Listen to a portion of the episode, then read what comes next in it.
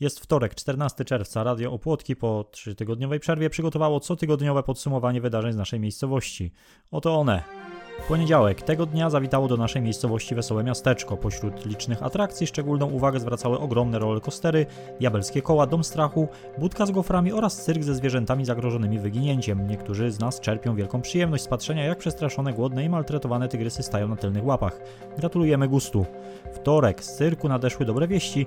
Trener dzikich zwierząt został zjedzony przez tygrysa. Czy tygrys zrobił to w ramach zemsty, czy może dlatego, bo uwielbia ludzkie mięso? To pytanie musi pozostać bez odpowiedzi. Trzeba przyznać, że łańcuch pokarmowy ma w sobie coś bardzo estetycznego. Środa.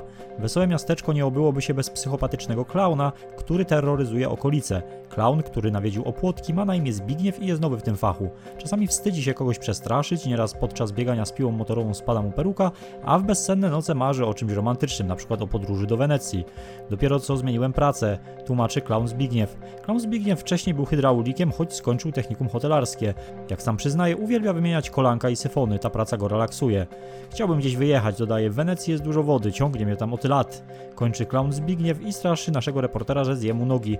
Trzeba przyznać, że nie jest zbyt przekonujący. Czwartek. Pani Joannie Karaś przestała schodzić woda z brodzika. Nie wiadomo, skąd pojawił się ten dziwny klaun, mówi pani Joanna, ale miał w rękach klucz nastawny i komplet uszczelek oraz ten taki gumowy wsysak do udrażniania rur.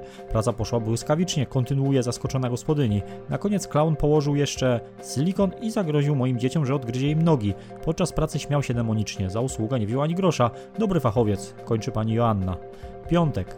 Nocą pan Rysiu i pan Kaziu, nasi lokalni złomiarze, rozkręcili prawie wszystkie atrakcje Wesołego Miasteczka, w tym tory i przęsła największego rollercoastera w Europie, i w kilka kursów na swoim 40-letnim Simpsonie z przyczepką wywieźli wszystko na skup złomu. Ostała się tylko buda z goframi oraz dwa wagoniki z diabolskiego młyna. Sobota. Tego dnia 100. urodziny obchodził pan Joszko Sambor. Wszystkiego najlepszego. Niedziela. W Gminnej Bibliotece w Opłotkach odbył się wieczorek poetycki. Swoją obecnością imprezę uświetnił sam Jan Krzysztof Herzog, autor doskonałego tomiku Fugi, Szalunki i Szczudła. Herzog dużo mówił o roli poezji w dzisiejszym zglobalizowanym świecie, w którym słowo straciło swoją moc, oraz o tym, czym zajmuje się w życiu, czyli o pracy w firmie remontowo-wykończeniowej. Przybyli goście otrzymali 15% zniżki na usługi kafelgarskie oraz próbki śnieżno-białej farby emulsyjnej do wnętrz. Na koniec pani Wioletta Gołąb, bibliotekarka z naszej wsi, poprosiła pana Herzoga, by podał kilka słów, które rymują mu się ze słowem kafelki. Poeta podał następujące słowa: niewielki, bąbelki oraz abażur, czym wprawił w zdumienie i zakłopotanie gości obecnych na spotkaniu. To było podsumowanie tygodnia z Opłotek. Trzymajcie się ciepło, zapraszamy za tydzień.